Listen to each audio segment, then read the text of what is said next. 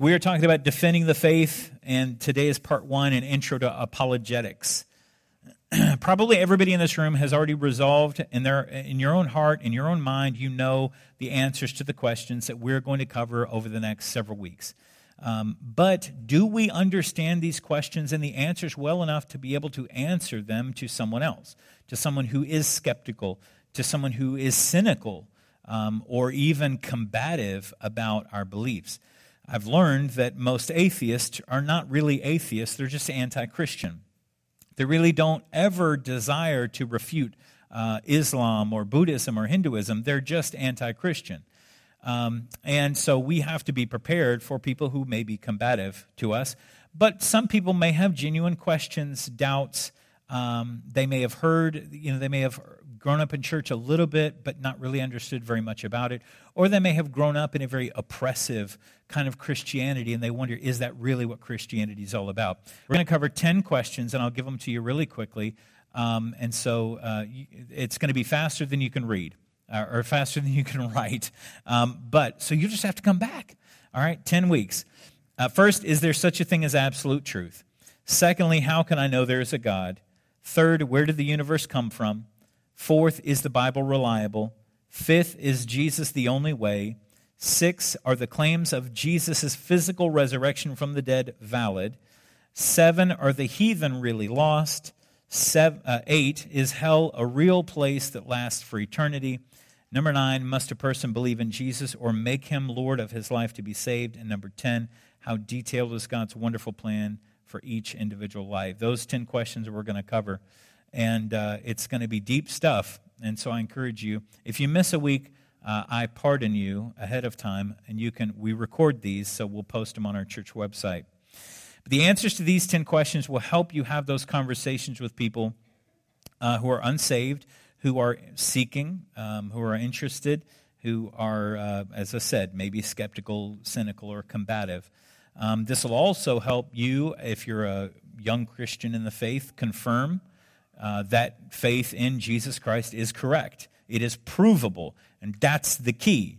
Is Christianity, faith in Jesus Christ, is not blind faith. God never calls us to blind faith. Christianity is absolutely provable, historically and in many other ways. So it's not like the Bible. See, some, sometimes the people have a problem with the Christians because we use the Bible to prove the Bible. And they're like, you can't do that. Well, we don't actually have to do that. There are scores of what we call extra biblical writings and documents. These are books that were written not by Christian authors, by Jewish and other historical Greek and Roman philosophers that validate claims that the Bible makes, that validate historical events that the Bible declares happen. So while we do use the Bible when we talk about the Bible, we don't necessarily have to. Even if we didn't have the Bible, we could still prove Jesus Christ with all the other sources that are historically reliable. And that is important because that's what most people outside of church don't realize that we have. That's what probably a lot of people in the church don't realize that we have we have proof that Jesus Christ is legit.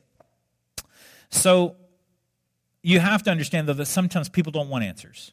Have you ever met somebody, and don't elbow your spouse if that's them, but have you ever met somebody that just loves to argue? They just, they just like an argument. If they're a lawyer or soon to be lawyer, Keisha's a soon to be lawyer, um, I, for me, when, you know, when I'm talking to people, I'm, I recognize I might not be right. Uh, I just like a good debate. I don't like to argue because argument is when it gets disrespectful and combative, and I don't want to be combative. But when my kid comes and says, Hey, Dad, can we go get snow cones? And I'll say, No. And they'll go, Okay. I'm like, Well, change my mind. Why should we? Give me a good reason. And I want a debate. I want to have a conversation. And people, the, I don't think anybody else in my family understands that about me. I enjoy debate. Um, I think maybe they just realize that they're not going to win the debate. They're like, you know what? You're right. It was a dumb question. We don't need snow cones. It's just flavored water with syrup. You know, it's just ice. But you'll come across people who like to argue for the sake of arguing. You answer one question and they're not really listening because they're just waiting for you to stop talking so that they can ask their next question, which they think is going to be the nail in the coffin and shut it all down. Some people have an agenda and they don't want to be confused by all these facts you're throwing at them. Uh, maybe some skeptics are God rejectors. They have rejected God with their hearts, and so their goal is to convince you that you're wrong, to poke enough holes in your theory that you go away doubting what you believe. They don't want argue. They, they don't want to. They don't want answers. They want to win an argument. And skeptics probably don't need answers. What they need is a relationship with a believer who will reach them where they are and be willing to pray for them and lift them up to the Lord. They need to see Christ in you, which is the hope. Uh, yeah, skeptics probably don't need answers. They need a relationship with a believer who will reach them where they are. And if I if I say something too fast, we do record these so you can go back and, and listen to them. Share them on Facebook if you'd like to.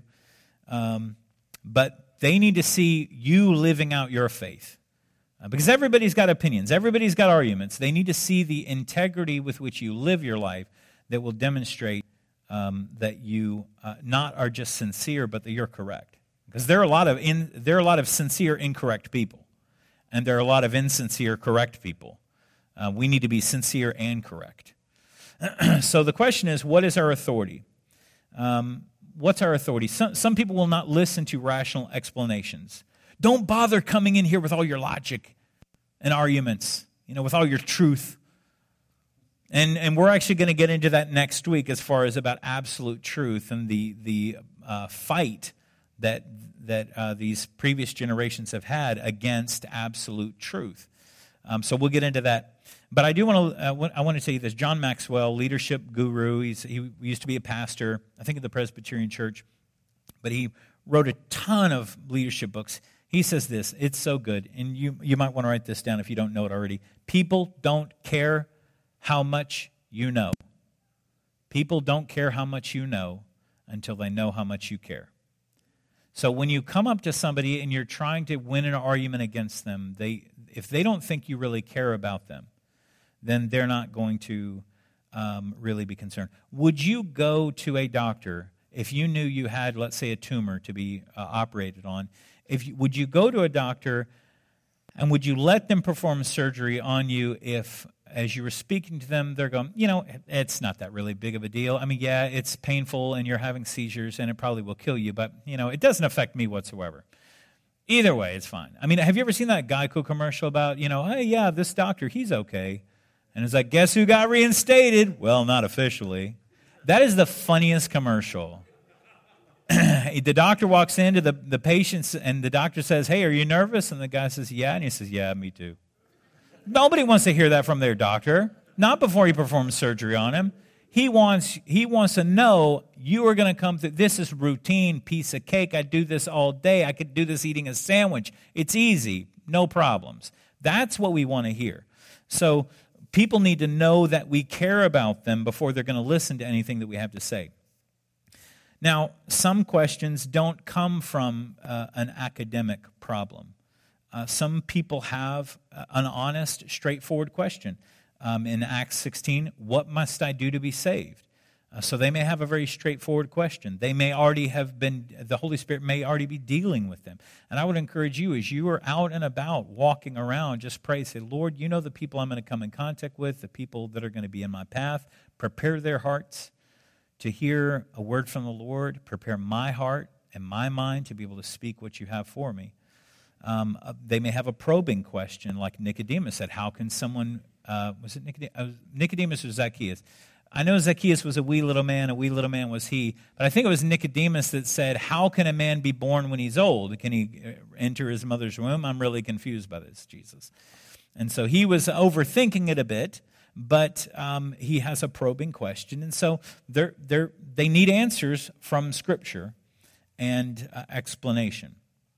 So, the attitude you bring to the conversation that you have with somebody about your faith is incredibly important if we demonstrated intellectually that there is a God, would you accept his existence? Would you turn to him for salvation? if you were convinced that He is the Creator and you were a creation of His hands, would you obey His commands? And so the attitude that we take coming into these conversations is important uh, because we have to act like we believe in God. We have to live like we believe what we say we believe. Each week, we're going to address a main point. Um, we will address what those the points of the specific argument on our end would say about absolute truth, about the deity of Jesus Christ, etc. We'll also look at some of the counterpoints of each of those arguments what those who disagree with what we say believe, those who reject the Christian answer.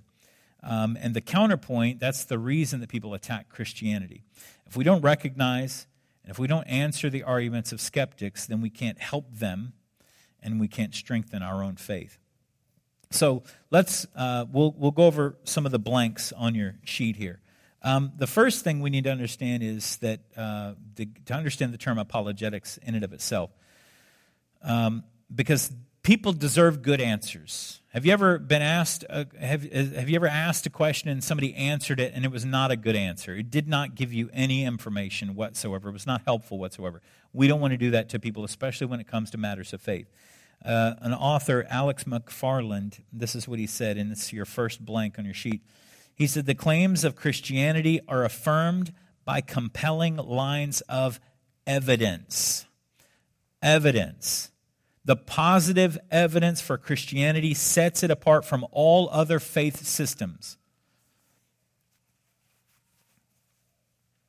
When answering objections and questions, Christianity has a threefold advantage. First, we have positive evidence that points in, in its favor. Number two, there is no legitimate negative evidence existing to refute it. And number three, the objections raised against Christianity can be satisfactorily answered. So there's positive evidence pointing in its favor, no legitimate negative evidence exists to refute it, and the objections raised against Christianity can be satisfactorily answered. As an example, let me give you an example. Please uh, I don't mean to offend anybody, but I'm going to say something that you may have had a very long standing belief in, okay? And so just stick with me for a minute. There is a belief, Jews and Christians have, have uh, often attributed, uh, are often attributed to have the belief that the earth is 6,000 years old. It's called the young earth theory. That the earth is 6,000 years old because of the genealogies and all of this stuff, and you take from now all the way back to Adam, it's actually about 5,700 years. So they believe that the earth is 6,000 years old. Um, science demonstrates that the earth is actually 4.54 billion years old. Does that change anything? It actually does not. Belief that the earth is 4.54 billion years old does not change the Bible whatsoever because the Bible never says the earth is 6,000 years old. The Bible never makes that claim. Christians have attributed that to the age of the earth, um, but the Bible never makes that claim. And one of the problems is that we, uh, Christians, um, over the over over the history of Christianity have made claims about scientific issues without information. And um, when science disproves those claims that the Bible doesn't make, Christians make, then Christians are treated like they're in, uh, uneducated, ignorant, and uninformed. For instance, for a long time, the belief was that the earth was flat. Okay? People were burned at the stake if they said otherwise by the church. So the church was making scientific claims um, stating that they had biblical proof that the earth was flat, this flat disk floating in space, that the center of the universe was the earth, which is not true. Um, the center of the solar system was the earth, which is not true. And what's interesting to me is that Christians, the Christian church, persecuted scientists who had observable data and said the earth is spherical, and we're like, we don't like you. You don't say what we say, so let's burn him at the stake. What's interesting to me is the Bible actually says the earth is round. The Bible never says the earth is flat. And so the church was trying to defend a position that the Bible never took, which is why people in the science community made fun of Christians as being ignorant and uninformed and clearly not reading many books. The Bible itself in Isaiah says, It is he who sits upon the circle of the earth. So the Bible actually declares the earth is round, but they're like, We don't, we're not even reading this. We just like to burn people. so um, the, the belief that the earth is 6,000 years old, if you hold that belief, please don't tell me. But I don't because I don't believe science bears that out.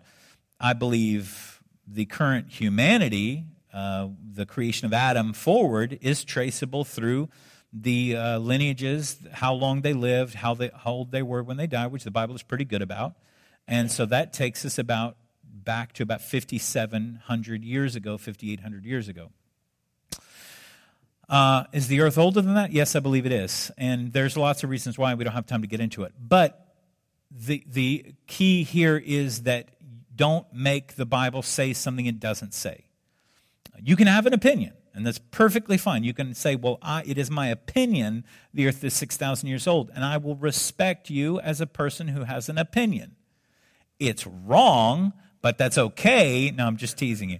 Uh, I still love you, um, but as long as you don't treat something as a fact, if it's not provable, that's what the definition of a fact is not an opinion. Opinion is not provable. It's I feel that it should be true, but it doesn't matter whether it is a fact is provable. Otherwise, it's a theory or an opinion. Okay, so in the Bible, the very first sentence of the Bible, Bereshit bara Elohim et hashamayim v'ha'eretz. In the beginning, God created the heavens and the earth. When? In the beginning. It doesn't say the day, the time, the year. It doesn't say any of that. It just says Bereshit, in the beginning. At, when God said it was time, boom, he began the creation. And there is never a phrase in all of Scripture that says 6,000 years ago God created the heavens and the earth or anything like that. So we have to make sure, as I said on Sunday, that we're not guilty of eisegesis, which is reading into the Bible what it doesn't say, but instead drawing out from the Bible what it does say. The earth is round. And that's all I'll, we'll move on. I think I've made my case. Some of you may not be back next week. It's okay. We've already taken attendance. the work of making a positive case for Christianity or making a negative case against it, uh, against its challenges, is called apologetics. Apologetics is when, when we make a positive case for Christianity or make a negative case against its challenges. So it's a rational defense of Christianity.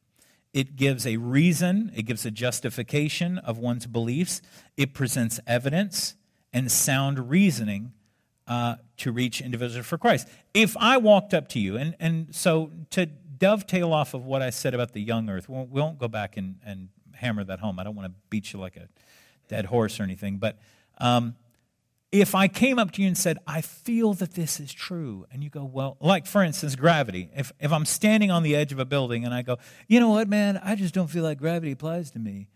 And you'd be like, okay, well, it does. I mean, it's a natural law, it is a fact, it is provable. If I drop an orange, it will fall. Gravity will Im- impose its natural law upon that orange, and it'll fall. It won't hover, it won't go up, it'll go down law of gravity.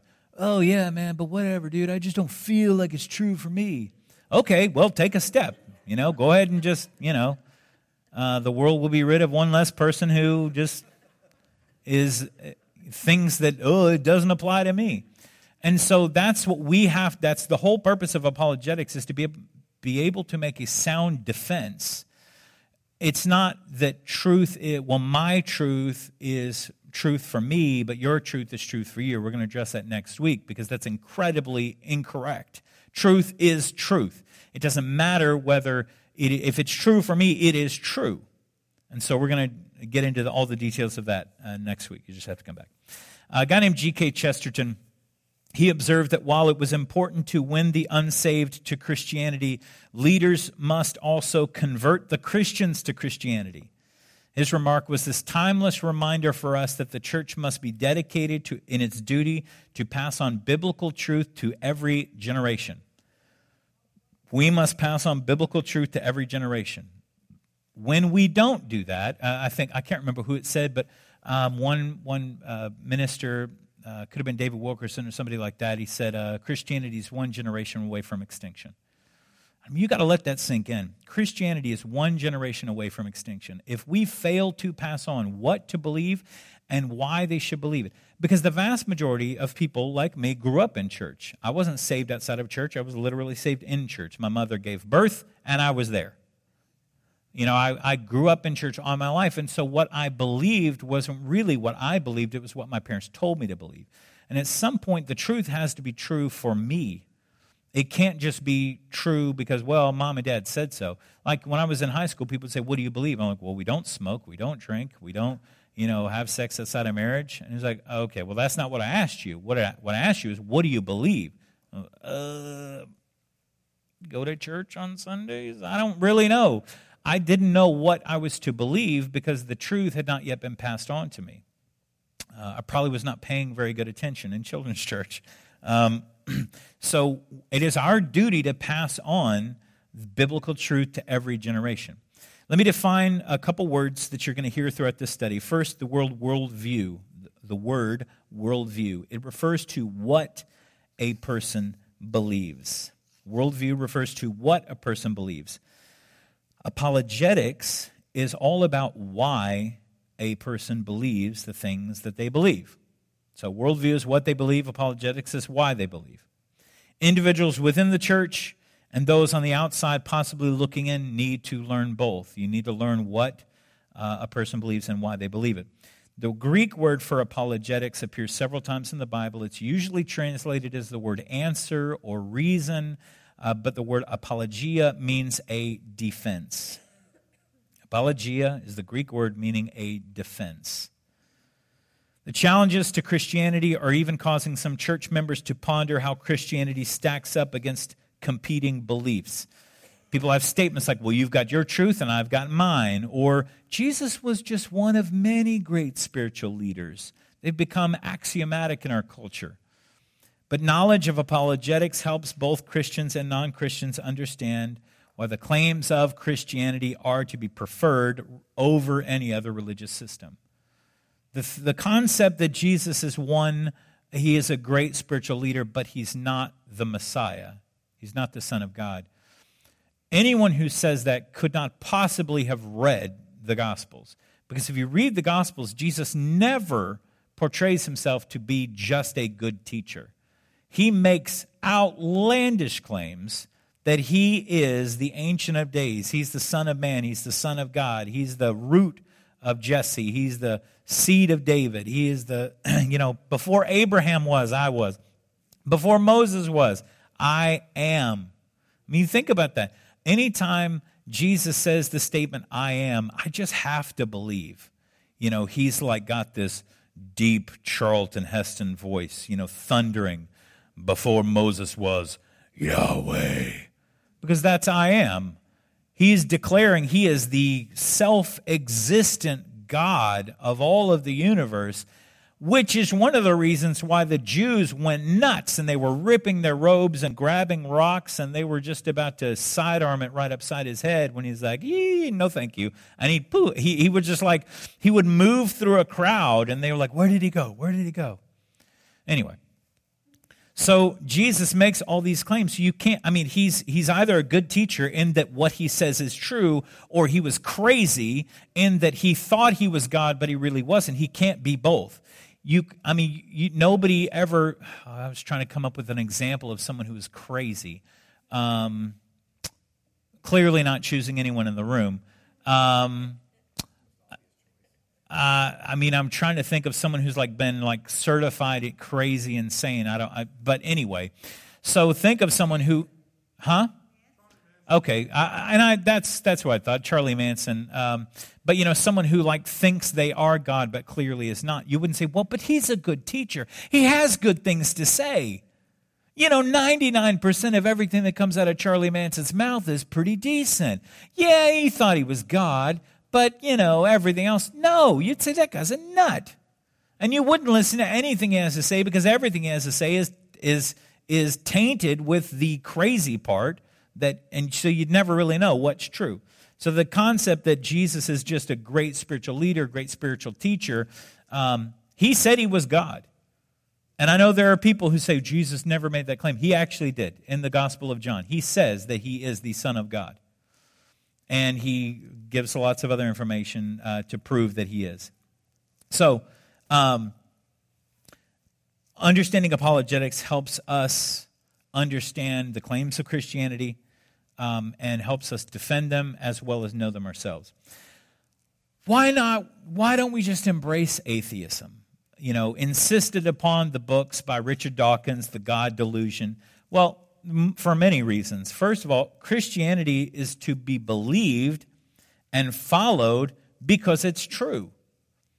In a world of sincerely held opinions, Christianity comes with historical facts and personally relevant facts. It's not a matter of opinion, it's a matter of a provable fact. Eight verses in the New Testament, and I, will read through them really quickly. I'm not going to read the actual verses, I'll just read their references for the sake of the recording. But eight verses in the New Testament include the work, the Greek word apologia, a legal term that means to speak in defense of. So Acts 22 1, Acts 25 16, 1 Corinthians 9 3, 2 Corinthians 7 11, Philippians 1 7, Philippians 1 16, 2 Timothy 4 16, and the last one, which we will read, 1 Peter 3 15. Peter wrote this. He said, But set the Messiah as Lord in your hearts, and always be ready to give a defense to anyone who asks you for a reason for the hope that is in you. We need to be prepared to give a defense for why we believe what we believe. Uh, Paul in Thessalonica, he reasoned with them from the scriptures. That's apologia explaining them and showing them that the Messiah had to suffer and rise from the dead, and saying, This is the Messiah, Jesus, whom I am proclaiming to you. And so, in his quest to make a presentation of the gospel that was both understandable and persuasive, Paul explained the def- how he was defending his content before the Greek listeners. In verse 3, translated defense, is the Greek word which stems from dialogue. He was having a conversation. And when a Christian presents, explains, or defends the gospel, our hope is that people will become more favorably inclined to the message and more open to the reality of Jesus Christ. But what apologetics is not. Sometimes people will get confused and they will say things like, uh, I don't apologize for being a Christian. One pastor told a, or I'm sorry, one college professor told a pastor, he said, I heard them say that you're an apologist. What are you apologizing for? Apologetics is not saying you're sorry. Okay, that is not what that means. The words I'm sorry come from the Latin word mea culpa, uh, which is an admission of guilt, as if to say, I am culpable, I am guilty. And that has absolutely nothing to do with apologetics. We don't apologize for anything. It comes from the Greek word apologia, to make a defense. So we're not waving the white flag of surrender um, on behalf of Christianity. Uh, apologetics does not mean to say, I'm sorry for anything about the faith. Quite the opposite. The apologist is showing that we have an authentic message, but we also must make sure that we are authentic messengers. So, things to avoid as you cultivate your apologetics skills. While we should be good at, I hate to use this word, but while we should be good at argumentation, we should not be argumentative. Okay, there's a difference. Um, defending the gospel should never be argumentative. When you feel like someone is throwing up walls, you know, make sure that you are not combating and being argumentative and saying, well, you're just dumb. You know, don't, don't ever insult somebody. You know, you're just too stupid to be a Christian. You know, Christians are really smart. No, anyway. Um, so we, we obviously want to avoid being argumentative. There, there's an old saying. Um, it says, "An argument to be won should never be more important than a person to be loved." An argument to be won should never be more important than a person to be loved. The content should at least leave a listener willing to hear more and hopefully be drawn to the Savior. They may not accept Christ right then and there. You're, you may be planting seeds, and that's okay. Uh, be willing to plant those seeds. Just make sure that you're planting those seeds and not saying, man, I wish somebody would tell them about Jesus, you know, but one day somebody will come along who is a Christian like I am, but they're going to tell you, like I should, uh, that you're, you know, you should be a Christian. Um, we need to, we need to uh, plant those seeds and hopefully leave people with a desire to hear more. So, as we study apologetics, um, it can enable you to accumulate important facts and interesting content. Your vocabulary may expand. You may not have even known what the word apologetic meant. Um, it may uh, create some good challenges for you, but also you have to re- retain humility, rely on the Holy Spirit's empowerment, and not on any assumed intellectual prowess. Uh, you will learn how to make a defense, but ultimately the Holy Spirit will guide you in those conversations. so I'm, I'm not a doctor, clearly. Um, but if, if you came to me and started telling me your uh, symptoms, I would be a terrible doctor if I just gave you medication to cover the symptoms. You know, if, if you were in pain, well, just here, here's some really strong pain medication. If I never looked for the root cause of what was causing the problem, I would be a terrible doctor. Uh, likewise, we have to help people get to the root. Because the reality is, sometimes when people come to me, like for counseling, and they'll say, Well, you know, I, I uh, kicked my cat the other day. Okay, let's talk about that. Why did you kick your cat? Well, the cat was in the way. Okay, the cat's always in the way. Either they're always in the way or you can never find them. It's one or the other. They're never appropriately in the room. so the issue isn't really the cat, the issue is your anger. So why are you angry all the time? Why, you know, so let's find the root cause. So as you talk to people, they're going to you're going to see a lot of symptoms. The goal is to listen and to um, you know as you're listening, ask the Holy Spirit to help you find the root cause of these objections. Maybe they went to church when they were younger and they were physically or sexually abused. They're going to have objections to Christianity that have absolutely nothing to do with Jesus Christ. They have everything to do with what they experienced. And so they need healing and they need help to work through that. Their objection is not with Jesus, it's with the person who abused them or told them lies or, you know, whatever it may be. So, um, remain humble and rely on the Holy Spirit's empowerment. Apologetics is not a license to treat people abrasively. Apologetics is not a license to treat people abrasively. Be gentle. A gentle answer turns away wrath. Um, what's, what's, what's the expression about honey and flies? Um, catch more flies with honey than you do with vinegar. Yes, that's it. Thank you. So, you know, even if they don't agree with you, but you're respectful and you're kind and you're gentle and you're engaging and you're listening to them, many times they will want to have another conversation. You know what? I may not agree with you, but I'd like to hear more about what you say. Or that can be your approach. You say, well, you know, I'm, I'm a Christian and I have very strong, strongly held beliefs, but I would like to hear more about what you think.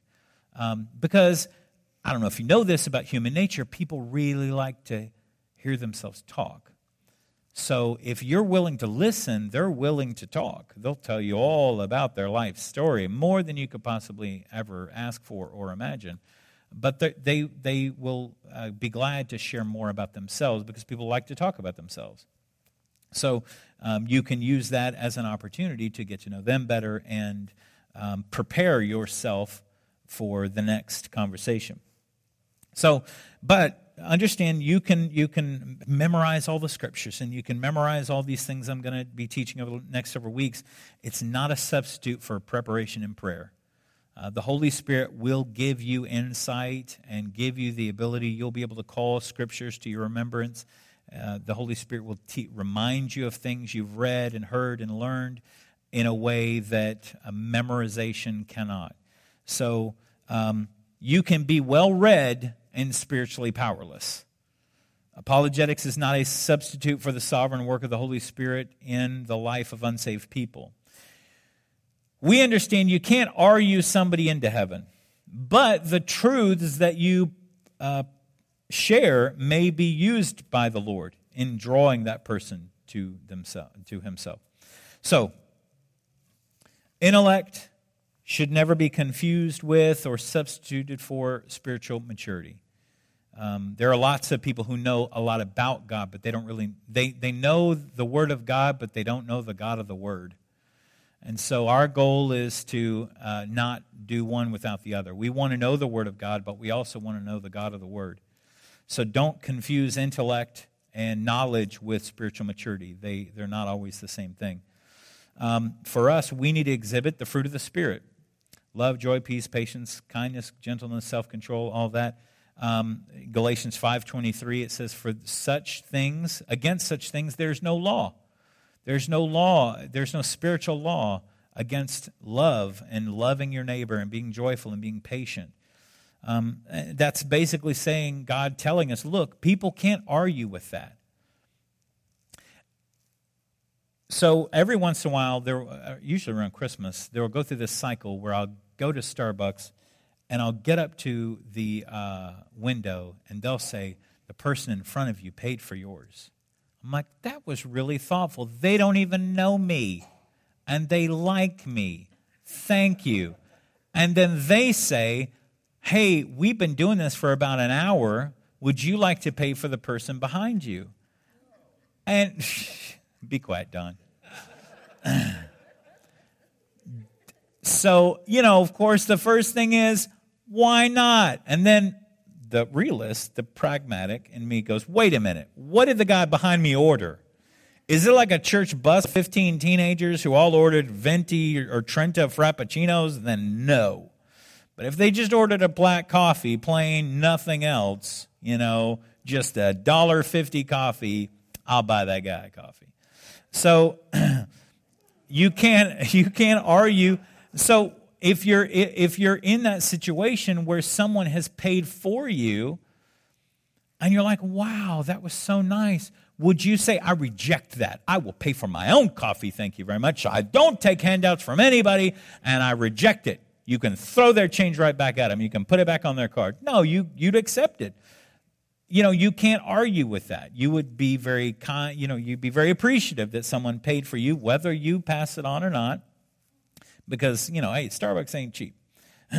so, um, you, when you come across someone who's a skeptic, they may quibble over a, some point of content, but when your message is coupled with authenticity and gentleness and kindness and love and uh, a consistent godly life, that witness is hard to refute. Um, so, if you want a good definition of apologetics, this is it. We're, we're ending here in like two minutes. Um, and, and so the defini- definition of apologetics on your sheet, it says this Apologetics refers, and this is, this is a long definition, so I apologize for this, but that's why I didn't give any blanks to fill in. Apologetics refers to content and methodologies which may be used by the Holy Spirit to contribute toward the discipleship and mobilization of believers and the evangelization of non believers so that Jesus Christ is exalted and his kingdom expanded. I expect you to have that all memorized by next week. I'm just kidding. The ultimate goal of the apologist is to glorify the Lord. And on the battlefield of ideas, souls of people are in the crossfire, and the apologist works to see as many lives as possible brought, brought to salvation in Christ. Now, that sounds very lofty, but be encouraged that one of the be encouraged by the knowledge uh, that one of the most well known apologetic verses in the Bible was written by Peter. 1 Peter 3:15 which we uh, read earlier. It is quoted by apologists everywhere and is referred to uh, uh, quite a bit. It was not written by Paul. Paul was the brainiac. He was the very well educated um, rabbi. Um, he, went to, he did not flunk out of yeshiva. He went all the way through and was studying under Gamaliel, which was one of the most brilliant uh, Jewish rabbis of his day. Um, and so, Paul, uh, one of the reasons why Paul's letters are sometimes a little difficult to read because he was incredibly intelligent and he had a very sharp intellect. Um, but that phrase that is quoted by a lot of apologists is not written by Paul, the brainiac. It was written by plain spoken Peter, the fisherman. Just like Peter, every believer, regardless of your educational level or experience, you have a part to play. And now, more than ever before, in our culture, in our day and age, we need to rise to the challenge of Peter's words and equip a generation of believers to always be ready to give a defense for what we believe and why we believe it. Would you stand with me this evening? and let's pray. Lord, we thank you for the opportunity we have to study your word. We thank you, Lord, for the opportunities you're going to put in our path to share our belief in Jesus Christ, to give a defense for why we believe what we believe. We ask, Lord, that you would help us over these next several weeks to examine these specific issues and help us learn as best as we can um, when we come in contact with people who have questions. We pray, Lord, you'd prepare our hearts You'd prepare our minds, you'd prepare our mouths to be able to be authentic and genuine and loving. And that uh, the goal is never to get somebody converted right on the spot, but um, to share the truth and trust you with the process. That we're, we sometimes are, are going to be planting seeds, and sometimes we're going to be watering seeds that other people have planted, and sometimes, Lord, we're going to be the ones that are reaping that harvest because of the faithfulness of other people that have gone before us. So, Lord, prepare us for those moments where we can share our faith. We love you, Jesus, and we exalt your name, and our desire is for you to be exalted in everything that we do. In Jesus' name we pray. Amen.